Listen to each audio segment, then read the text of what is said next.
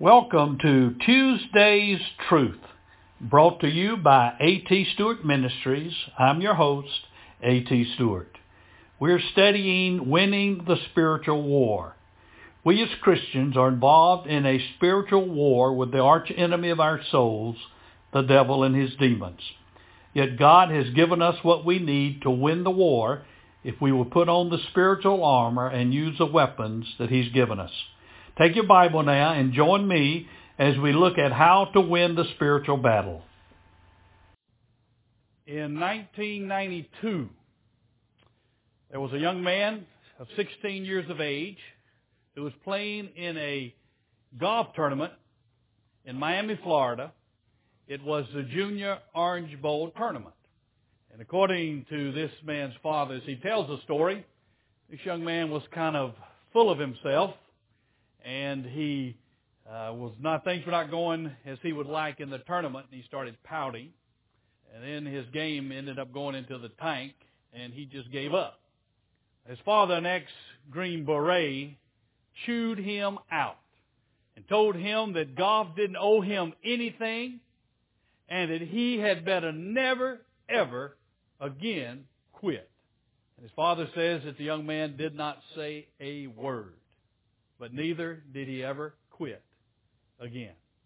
That young man was Tiger Woods. And history has told what he has gone on to accomplish even in his short years. He was the youngest person to ever win the Masters by the largest margin ever of 12 strokes. He has won it three other times since, puts him in the category with Arnold Palmer and uh, Jack Nicklaus. And he probably will be the best golfer that history has ever known before he's finished. But he simply points up the truth, illustrates the truth, the main truth of the message this morning. And that is that winners never quit and quitters never win. You may be thinking, well now preacher, that's not too spiritual. well, it may not be, but folks, that puts the truth in a nutshell.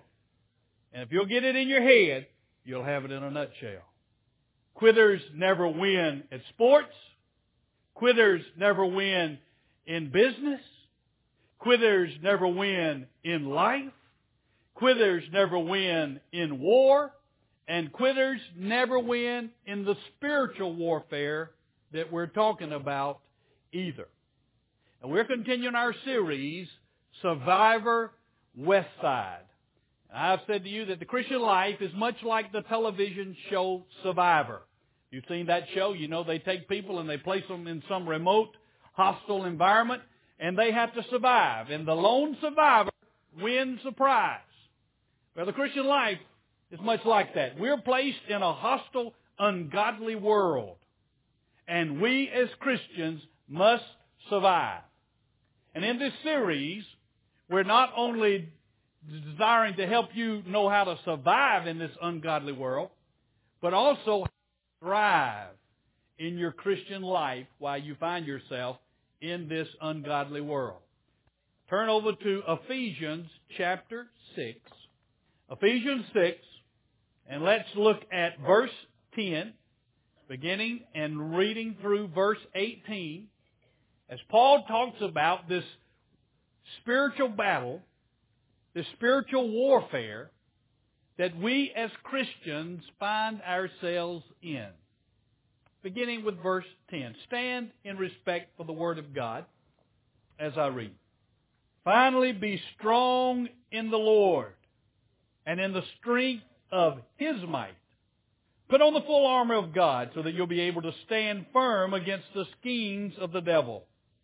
For our struggle is not against flesh and blood, but against the rulers, against the powers, against the world forces of this darkness, against the spiritual forces of wickedness in heavenly places.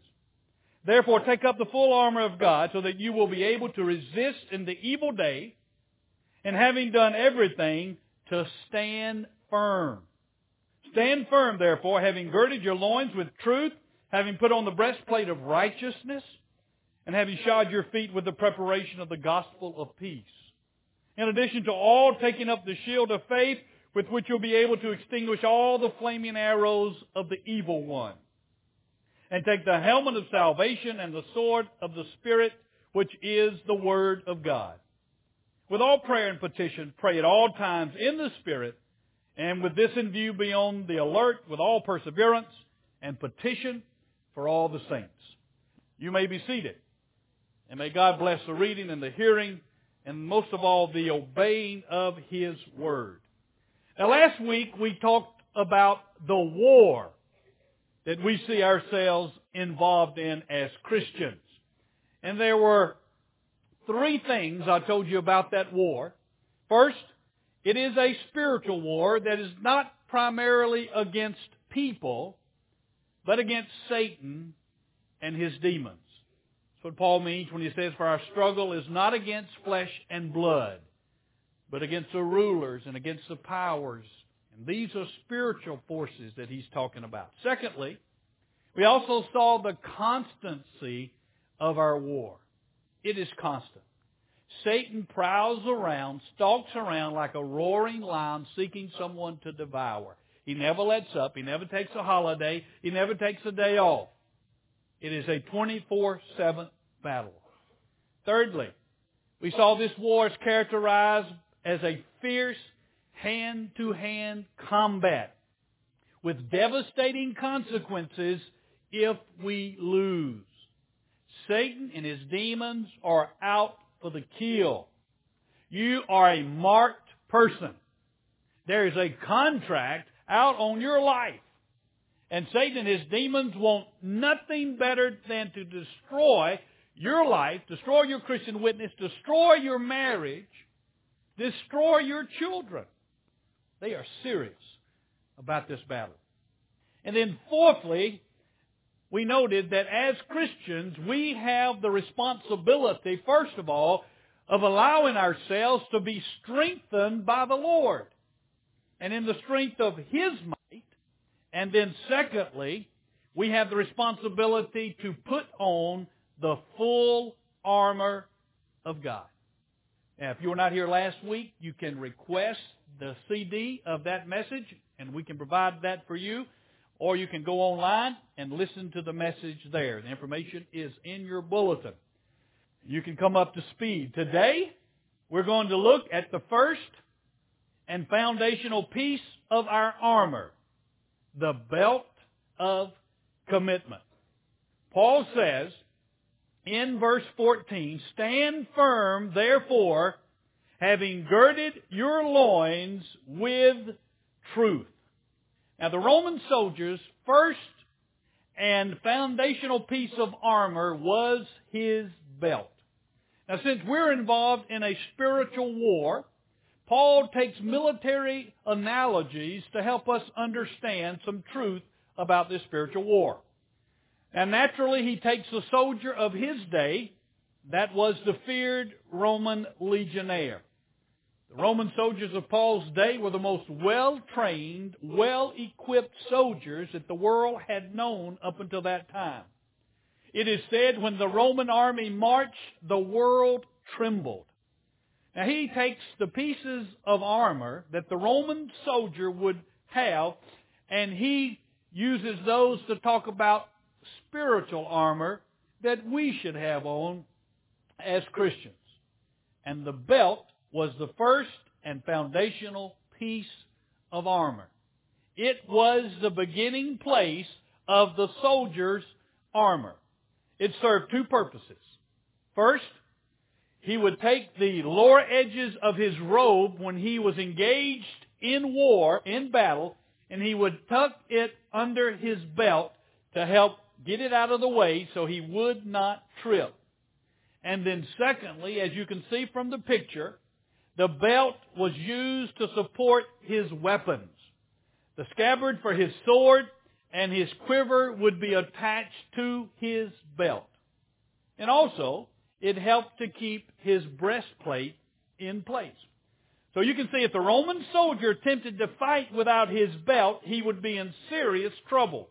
He would probably trip up on his robe and be easily prey to his enemy and he would also not have his sword at his disposal because it would not be there at his waist. So no Roman soldier would even consider going to battle without his belt.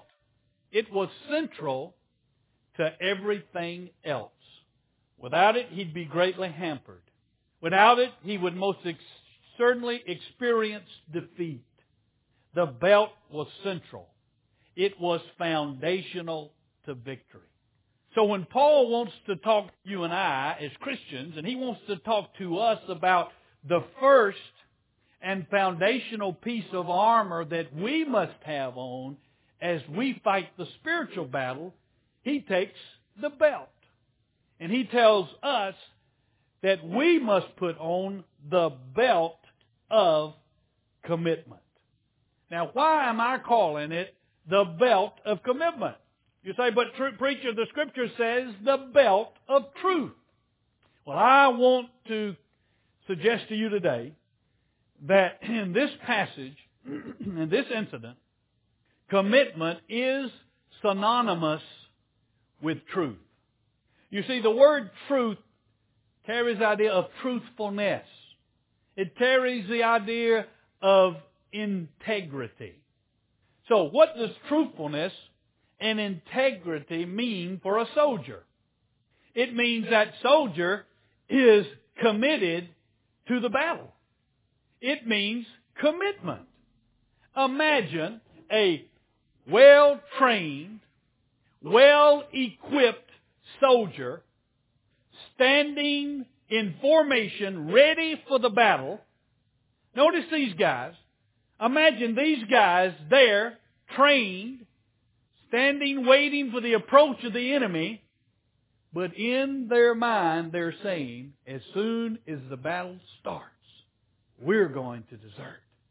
We're going to run for our lives. You'd say that's not integrity. I mean, the assumption that you have with a soldier is he's committed to fight. I mean, you assume if he enlists and he goes through the training that he's committed to the battle. Anything less would be a lack of integrity and he would be hypocritical. I remember the first Persian Gulf War. You remember that we started off that war with bombarding Saddam's National Guard. They were in those foxholes and for 20 something days our uh, planes just dropped bomb after bomb after bomb. And finally when our foot soldiers started going in, you remember what happened? those National Guard soldiers of Saddam started scurrying out of those foxholes, out of those bunkers. They couldn't wait to surrender. They couldn't wait to get out of the fight. Well, that's what it's like for a soldier who's not committed to fight.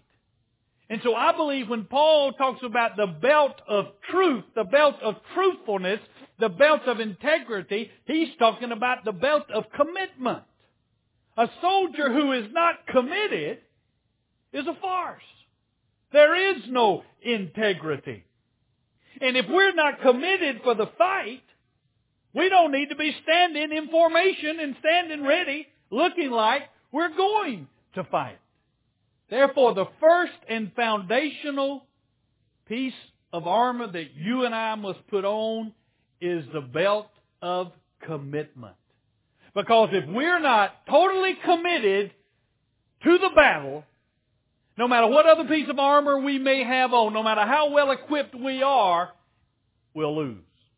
Again, imagine a soldier with all the latest technology, all the latest weaponry at his disposal. He's been trained better than any other army in the world. But if he doesn't have a heart for the battle, a heart to fight, if he's not committed to fight, it won't do him any good. He'll lose. Because winners never quit and quitters never win. So the first thing you and I need to ask ourselves is, are we committed to this spiritual war? Are we truly committed to win the war? If we're not committed, if we don't have the belt of commitment on, we don't need to put on any other pieces of armor. It's just a waste of our time. We're going to lose if we're not committed, totally committed to win. Now what kind of commitment it is, is it that we must have if we're going to win the war? There are three aspects to the commitment that I want to put before you this morning. Number one, we must have a sincere commitment. We must be soldiers of integrity.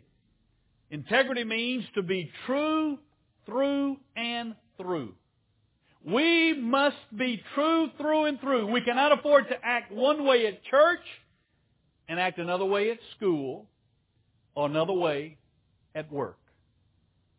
The way we act at church is the way we must act all week. To do anything less is to be a hypocrite. We must be sincere in our life, in our commitment as a soldier. There must be no cover-ups. There's an interesting history behind this word sincere.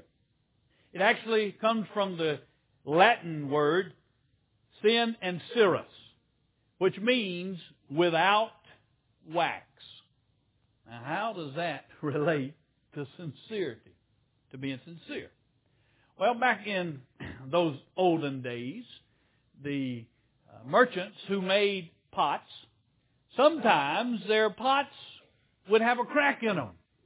And so what they would do, the untrustworthy merchants, is they would take wax and they would cover up the crack with wax. And then they would paint over the pot and just to look at it, you would never know there was a crack in it. And so the honest merchants not wanting people to mistake their pots for those that had cracks in them with just wax over them, would put up a sign saying, Sincerus, without wax. These are genuine pots. They are true through and through. What you see is what you're actually getting. That's what sincerity means. That's what integrity means. A person who's sincere is true. They're really being honest with you. And I believe our commitment must first of all be a sincere commitment. Again, imagine a soldier who is only committed sometime to his nation and fighting the war. At other times, he consorts with the enemy. What would you call that soldier? A traitor. Well, imagine a Christian soldier who is only committed sometimes to fighting the spiritual war. At other times, he consorts with unbelievers. What would you call him? A traitor. You see, our commitment must first of all be a sincere commitment. We must live out our commitment to our Lord and to fighting the war in private, and we must live it out in public. We must be true through and through. We must live out our commitment all the time. 24-7. It must be a sincere commitment without cover up, with wax. Tim Bowden in his book, One Crowded Hour, tells a story that happened in Borneo during the confrontation between Malaysia and Indonesia in 1964 there were a group of Gurkha soldiers from Nepal that were asked by their British commanders if they'd be willing to jump from a transport plane into combat against the Indonesians. Now normally these Gurkha soldiers were willing to do anything, but they could not be required to jump because they had not been trained as paratroopers. And surprisingly to the British officer, these Gurkha soldiers declined and said no, they didn't want to do it. Well, the next day, the NCO of these Gurkha soldiers came to the British officer that had asked him to jump, and he said, you know, we've been thinking about it, and we have decided that we would be willing to do this under certain conditions. So the British officer said, okay, what are those conditions? He said, well, first of all, we want to land in an area that doesn't have doesn't have rocks and outcrops of rocks, but somewhere that is marshy and fairly soft. The British soldier said, well, that won't be a problem. He said, you'll be jump, jumping over jungle area and there won't be any rocks or outcrops of rocks. That won't be a problem. What else? The guy said, well, we would like the plane to slow down as much as possible before we jump, and we'd like to be no more than a hundred feet off the ground. Well, the British officer said, well, there won't be a problem slowing the plane down because we always try to slow it down as much as we can. But there's going to be a problem with this 100 feet thing. That, that's impossible. The parachute won't have a chance to open at just 100 feet. And the courteous soldier said, oh, well, that'll be okay then. We'll jump anywhere with parachutes. You didn't mention parachutes at first. Now, that's a true story. But I want you to know those soldiers had a sincere commitment. We as Christians must first of all have a sincere commitment that we're totally committed all the time. Because winners never quit and quitters never win. Secondly, we must have a serious commitment. We must be deadly serious about winning the spiritual war. Paul is saying in this passage, realize you're in a deadly war. Get serious. The whole passage has the tone of military orders. Sharp, crisp commands. I want you to notice how many commands there are in this passage.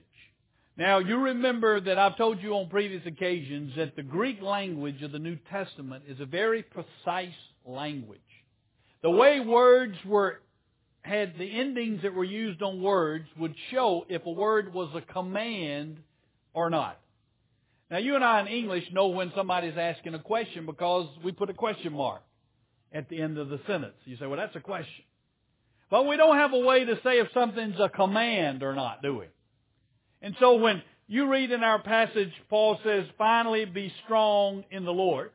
Well, you don't know if he's making a suggestion, if he's making a statement, or if he's giving a command. But in the New Testament Greek, it was clear. If it was a command, they would end that word in its spelling in a certain way that would show this is a command. Well, in this passage, for just such a short passage, there are several commands. Again, the idea of a crisp, sharp military order. And I want you just to see the commands. I have put them in a different color so you can see them. In Ephesians 6, beginning with verse 10. Finally, be strong. And we saw that was in the passive. Be strengthened. Allow yourself to be strengthened in the Lord and in the strength of His might. Now the command. I command you, put on the full armor of God so that you'll be able to stand firm against the schemes of the devil. For our struggle is not against flesh and blood, but against the rulers, against the powers, against the world forces of this darkness, against the spiritual forces of wickedness in heavenly places. Therefore, because we're fighting those spiritual forces, I command you take up the full armor of God that you'll be able to resist in the evil day.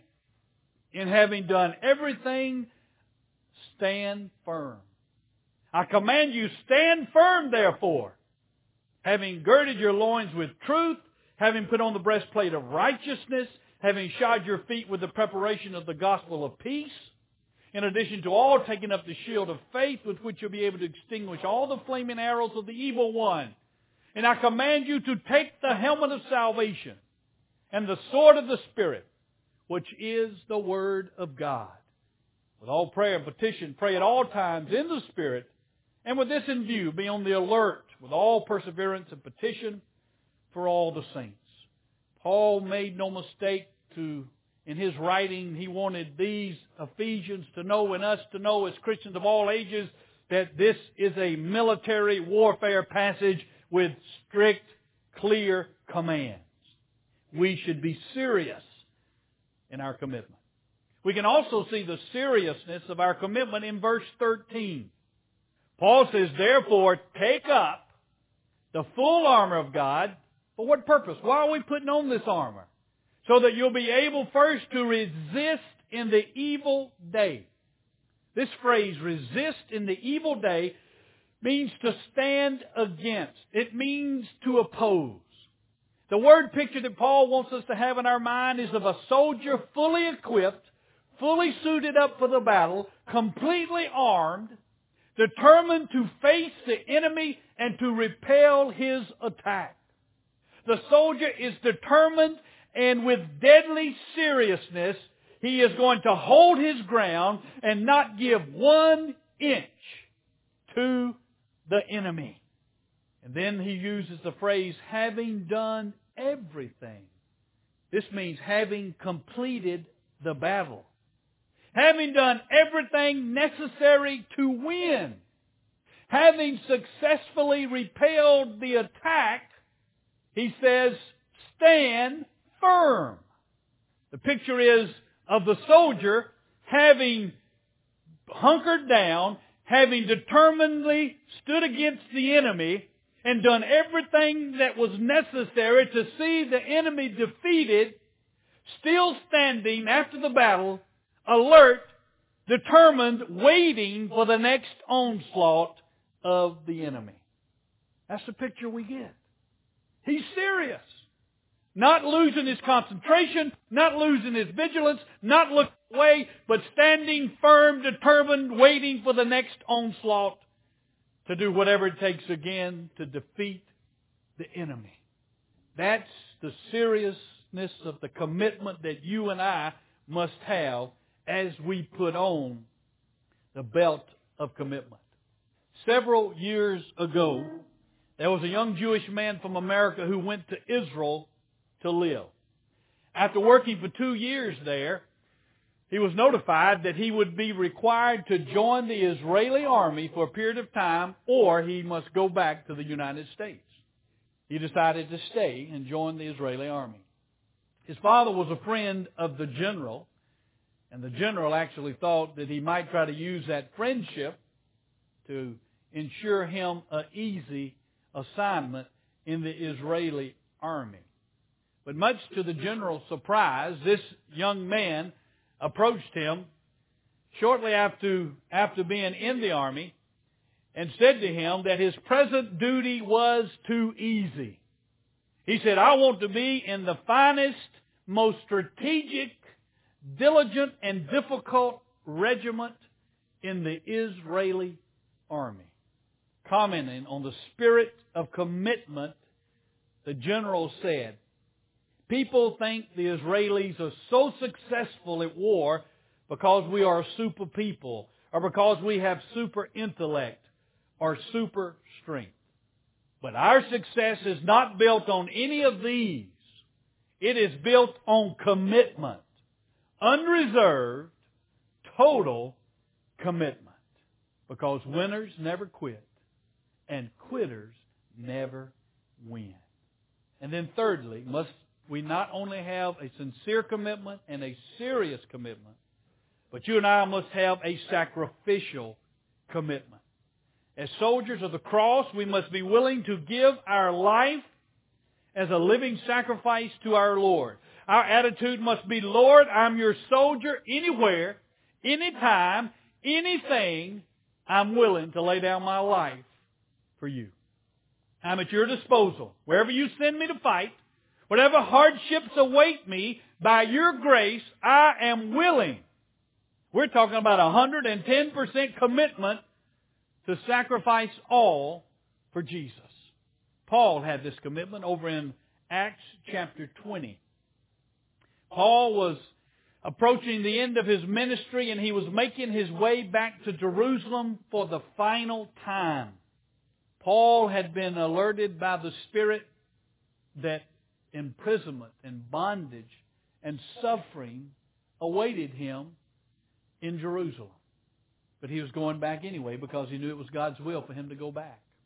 As he met some of his friends along the way back, they were begging, pleading with him not to go. Let's pick up the passage in verse 22. And now behold, bound by the Spirit, Paul says, I am on my way to Jerusalem not knowing what will happen to me there, except that the Holy Spirit solemnly testifies to me in every city, saying that bonds and afflictions await me. But I do not consider my life of any account as dear to myself, that I may finish the course and the ministry which I have received from the Lord Jesus, to testify solemnly of the gospel of the grace of God. Paul says, I don't know exactly what awaits me, but I know afflictions. I know bondage awaits me, but he says that's okay. Because I don't consider my life as dear to me at all. I'm willing to die that I might fulfill the ministry that my Lord has given me. Now that's sacrificial commitment. That's the commitment that we as soldiers need to have if we're going to win this spiritual war. The sacrificial commitment keeps going even when we're tired, even when we're weary, even when we're discouraged. We keep going. David Livingstone was a pioneer missionary to Africa. He walked over 29,000 miles. His wife died early on in their ministry. He faced stiff opposition from the brethren in Scotland. He ministered half blind for all those years. Yet he wrote these words in his diary. And when you're tired, when you are weary, when you're tempted to give up the fight, remember his words. Send me anywhere, only go with me. Lay any burden on me, only sustain me. Sever me from any tie, but the tie that binds me to you and your service and to your heart. Winners never quit, and quitters never win. Have you put on the belt of commitment? Are you totally sold out to serve your Lord in this battle? Without total commitment, we're doomed to failure. Do you have that sincere commitment that is always committed? Committed through and through? Do you have that serious commitment that's not willing to give Satan and his demons one inch? Not to allow even the smallest sin in your life? Do you have that sacrificial commitment that's willing to sacrifice whatever it takes to win the battle? On March the 5th, 1836, Lieutenant Colonel William Travis assembled his 189 soldiers together inside the old Spanish mission called the Alamo. He knew for several days that their battle was lost. He gathered those 189 men who were facing a battle with General Santa Anna's Mexican troops that counted over 4,000. They had held out for 12 days. Lieutenant Colonel Travis pulled the men together and said, Men, it's time to make a decision. Do you stay with me and most certainly die, or do you leave the battle and escape with your life? He took out his sword and he drew a line in the sand. And he said, whoever is willing to cross over and stay and fight to the death, cross over the line. Davy Crockett was there. He crossed over. Jim Bowie was sick with pneumonia laying on a cot, and he asked those to pick up his cot and carry him across. All but one of the 189 crossed over. And all 189 died the next day as Santa Anna's forces rushed the Alamo. But that siege, that holding off the forces of Santa Anna for 13 days allowed Sam Houston and his forces to regroup. And though they lost that battle, they won the war for independence. Now, if people are willing to give that kind of commitment to a physical war with only temporal consequences, how much more should we as soldiers of the cross be willing to give that level of commitment to a spiritual war that has eternal consequences. Have you put on the belt of commitment? Lord Jesus, give us the grace that we need to put on that belt of total commitment. The commitment to win the war at all costs. To fight the battle against the enemy of our souls as we are strengthened by you in the power of your might.